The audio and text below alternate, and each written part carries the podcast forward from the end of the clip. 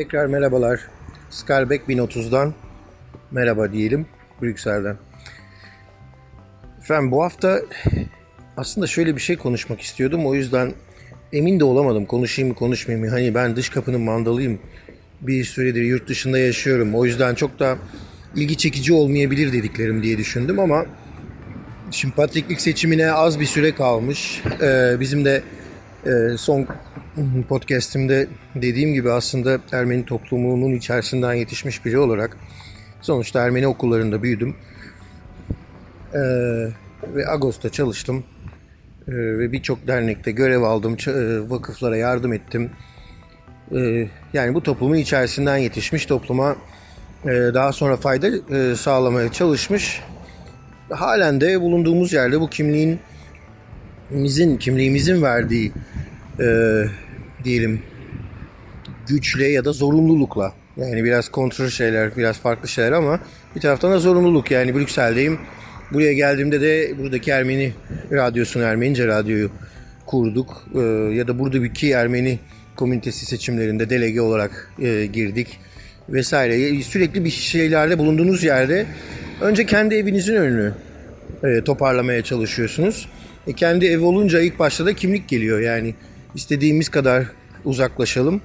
Yani kendimizi uzak tutalım. Ermenilikten kaçamayız. Yani kimlikten kaçamıyoruz. Ee, bunu işte bir sürü yazar, çizerde de görebilirsiniz. Ne kadar kendi kimliğinden uzak dursa da eninde sonunda Kürtlük bulur onu. Türklük bulur onu, Ermenilik bulur onu. Ne olursa olsun bir Ermenisinizdir gibi bir e, şey var, bir durum var. Efendim bu yüzden de ben bu son gelen patrik seçimlerine e, biraz konuşmak istiyordum. Tabi böyle buradan böyle küfür sallayıp ya da oraya buraya sataşmak değil derdim. Sadece biraz bilgi paylaşmak. Tabii ki biraz da görüşlerimi söylemek. Öncelikle şunu söylemek isterim ki hani hırtım ben. Şey, programın adı da Yolda ve Hırt. O yüzden arkadan duyuyorsunuz zaten araba seslerini yoldayım. Ee, ama böyle ters şeyler, ters fikirler gelebilir tamamen kendime aittir. Kurumsal bir düşünce değil. Ee, şunu söylemek istiyordum. Öncelikle bu partik seçim meselesini biraz anlamak isteyenler hem Ağustos'taki Ohannes Kılıçdağ'ın yazılarını hem Talin Sucuyan'ın bence kitabını e, Türk Ermenileri tarihini anlattığı kitabı ve soykırım sonrası habitusu diye tanımladığı Türkiye'yi böyle iyice anlamak gerekiyor düşünüyorum. Ben Özellikle Talin'in kitabından çok etkilendim çünkü kendi içinde yaşadığım gerçekliği bana tekrar anlatan bir kitap olmuştu.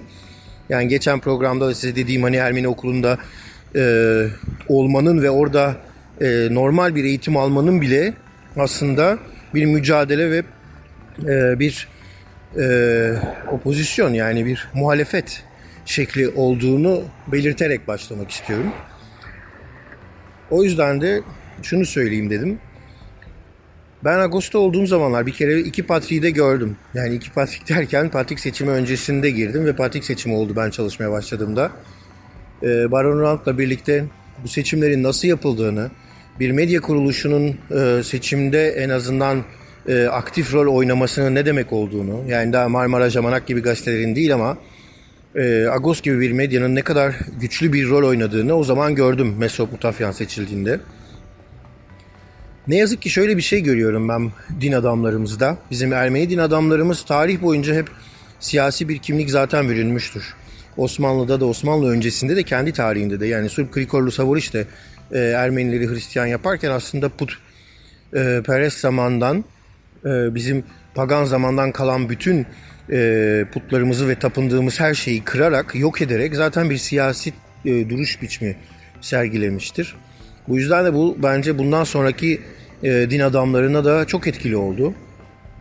Bu bir taraftan da aslında din adamlarının ya biz dindarız, dinle ilgileniyoruz, e, bizim işimiz siyaset değil demesini boşa çıkarıyor. Yani bu bir aslında e, yalandan ibaret gibi oluyor. Çünkü her din adamı otomatik olarak bir siyaset e, bilimcisi oluyor, zorunlu. Bu Türkiye'de olunca e, yani Osmanlı'da da böyle, Türkiye'de de Yani Osmanlı'da da şöyle diyelim zaten Patrikhane Bursa'dan İstanbul'a taşınınca e, Osmanlı e, Fatih boş e, şuna taşımadı, boşuna davet etmedi Ermenileri. E, bu birçok yazıda, çizide, akademik çalışmada geçer. E, İstanbul'un bir kıyısını Ortodoks Rumlara, diğer kıyısını da yine e, Ermenilere verip aslında onları çatıştırmayı, bunlar birbirlerini yesinler. E, böylelikle Rumların gücü kırılır, Fener Rum Patrikhanesi'nin gücü kırılır şeklinde bir şeyler düşünmüştü. Bunu göz önünde bulundurmak gerekiyor diye düşünüyorum. E, dolayısıyla bu hep böyleydi, bir siyasetti. E, şimdi de aynı şekilde devam ediyor. Yani Türkiye'nin e, seçimi dışında, Mesopotamya zamanında da öyleydi. Türkiye, Türk devletinin izin vermediği bir şekilde herhangi bir seçim olabileceğini düşünmüyorum. Zaten bu yüzden e, Türk devleti e, Ermenilerin e, nizamnamesinden çok korkuyor. Yani devlet içinde devlet e, diye görüyor. Ki öyle. Yani düşünün ki siz bir devletsiniz. E, ama e, sizin tarihiniz 1923'ten başlıyor ve sizden önce kurulan e, birçok kurum var ve bunlara müdahale edemiyorsunuz. Onların ne seçtiğini, ne yaptığına müdahale edemiyorsunuz. Mantıken ve politikli correct yani siyaseten doğruculuk oynarsak tabii ki müdahale etmek isteyecektir. Ee, ama mesela bu diğer devletlerde olmuyor. Bugün bugünün Almanya'sında e, düşünün ki bugünün Almanya'sında e, Türkiye Almanya'ya imam getirdiğinde e, Alman devletinden bu imamların maaşlarını e, almak istediğinde Almanya yine düşünüyordu ve son dönemde IŞİD ve DAEŞ gibi grup, gruplara eğer e, Türk camilerinde e, katılım istenmeseydi ve katılım çağrıları yapılmasaydı Alman devleti gidip de camilerde ne olup ne bittiğine müdahale etmek gibi derdi yoktu.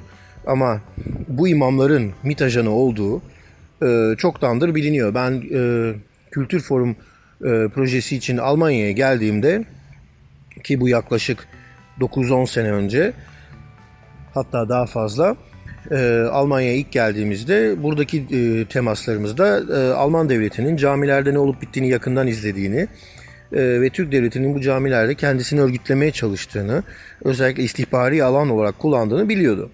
Yani bu Alman e, yurt dışındaki devletler için sadece istihbarat toplama. Bir görelim şimdilik tehlikeli bir durumları yok. E, bakalım şeklindeydi. Tabii ne zamanki DAEŞ çıktı ortaya bu sefer bu camilere müdahale etmek istediler. Niye bunları söylüyorum? Çünkü e, aslında Türk Devleti Ermeni Patrikliği seçimi için tam da bunu yapıyor. Baştan beri müdahil olmaya çalışıyor. Mesut Mutafyan bir nizamname hazırlaması, bir tüzük hazırlaması içerisine girmişti ki e, Cumhuriyet e, sonrasındaki bu seçimleri bir e, organizasyona bağlasın diye. Ama her seferinde seçimler e, bir seferlik bir e, seferlik e, bir e, talimatname ile yenilenebildi. Yani devlet hadi bu seferlik yapın bakalım seçimi dedi. Bu tabii ne çıkarıyordu ortaya? Sen seçim yap ama ben onaylayacağım mı bilmiyorum. Bakacağız diyor devlet. Ee, şimdi bu patriklik seçiminin e, aslında devletin öngörüsü dışında yapılamayacağını gösteriyor. Zaten devlet müdahalesi de e, şu anda şöyle oluyor. Artık e, hani Erdoğan sonrasında ben devletin pedagojik olarak çok akıllandığını düşünüyorum Türk devletinin. Yani yollarını, yöntemlerini değiştirdi. Daha önce diyelim okul kitaplarında doğrudan Ermenilere küfür ederken e, artık hani doğrudan değil ama öyle bir alt metin veriyor ki Ermenilere zaten küfür edecek bir nesil çıkıyor o eğitim sisteminden. Bunu görüyorum ben. Ee, özellikle de Türkiye'de bu konuda yapılmış çokça çalışma var yani. Ee, bu yüzden de e, şimdi patriklik seçimi meselesine de bırakmıyor. E ne yapıyor? E, şöyle bir şey yapıyor patriklik seçimiyle ilgili e, devlet. E, şu anda diyor ki ben müdahale etmeyeceğim e, ama öyle bir şey yapayım ki e, de, e, kendileri Ermenilerin kendi içerisinde onlar müdahale etsinler. Yani mesela işte Türk vatandaşı olmayan patrik seçilemez, Türkiye'de ikamet etmeyen patrik seçilemez şeklinde şeyleri e, Türk devletinin kendi araçları, organları, bürokratları, de, e, demokratları e, söylemeden e, bizim Ermeniler dile getiriyor. E ne oluyor? Bu aslında Ermenilerin içerisinde e, seçim için işte her her zaman iki kesim olur. En küçük e, dernek seçiminde bile iki taraf olur. Bu iki taraf arasında bir e, çatışma yaratıyor, konflikt yaratıyor. E, bu da çok süper bir imkan yaratıyor Türk devletine. Yani ben aslında hmm, Ermeniler kendi aralarında çatışıyor gibi. E şimdi mesela bir dava var. E, ama belli ki e, bu seçimler yapılacak ve bu davanın süreci zaten daha uzun.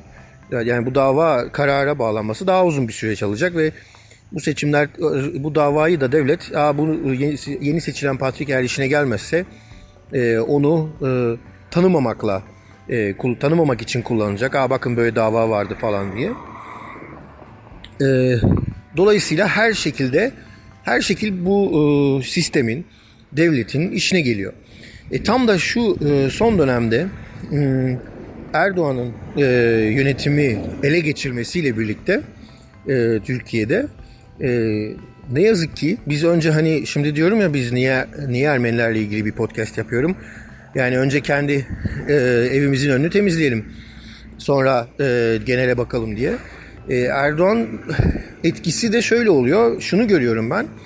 Erdoğan'ın gücü ele geçirmesiyle birlikte e, en küçük toplumlarda bile Türkiye'de e, küçük e, toplumlarda aile yapılarında bile e, şöyle bir şey oluyor. E, bir taraf gücü ele geçiriyor. Yani şu anda da mesela hali hazırda e, patriklik makamını e, makam olarak yani şey kişi olarak demiyorum işgal eden kişiler var. O işgal eden kişiler nasıl Erdoğan Türkiye'nin e, seçimini işgal ediyor, siyasetçilerini hapse attırıyorsa muhalefet siyasetçilerini e, aslında şu andaki e, onu yapıyor. E, Ermeni toplumunun yönetiminde de bu söz konusu.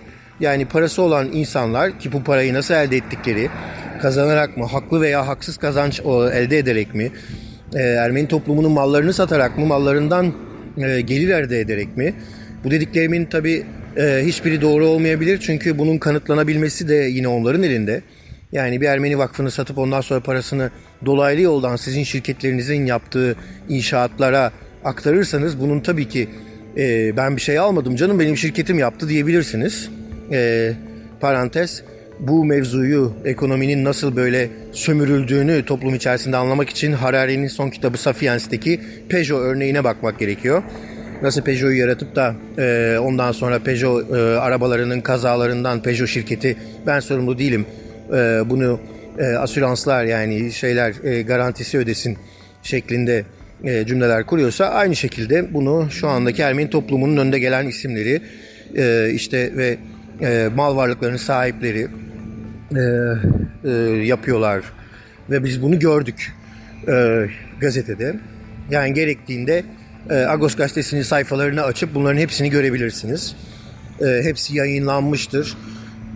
Ortaköy'de, Kumkapı'da, Sarıyer'de, Büyükdere'de, e, daha saymayayım yani Ermenilerin bulunduğu her yerde bunun nasıl işlediğini e, görebilirsiniz. En küçük yapısında dahi e, devletin e, bunu görebiliyorken Ermenilerin kurumlarında da görüyoruz. Dolayısıyla ben bu sefer hani kapımızın önünü temizleme e, şeklinde yani aşağıdan yukarıya, küçükten büyüğe bir etkilenme değil de büyükten küçüğe bir etkilenme gördüm. Yani Erdoğan'ın e, iktidarın tamamını eline geçirmesi ve halkın e, zihnini gasp etmesi e, örneğini e, aslında bizim Ermeni toplumunun önde gelen isimleri de şu anda yapıyor ve patriklik seçiminin aslında şu an yapılıyor olması da bu gaspın e, bir başka versiyonu. Bunu derinlemesine eminim ki inceleyecektir akademisyenler ileriki tarihlerde. Ama dediğim gibi aktivizm e, bambaşka bir şey. Şu anda e, İstanbul'daki toplumunun birdenbire aktif olması önemli. Patriklik seçimi için uzun süredir bir artık yeter artık vardı ama yeter artık e, duygusu vardı ama benim izlediğim ve seyrettiğim kadarıyla e, bu yine e, devletle karşılıklı oynanan bir oyun e, şeklinde geçecek. Patrik adayları ile ilgili ya da adaylıkla ilgili e, bir başka podcast yapacağım. Onu da artık hafta sonuna saklayalım.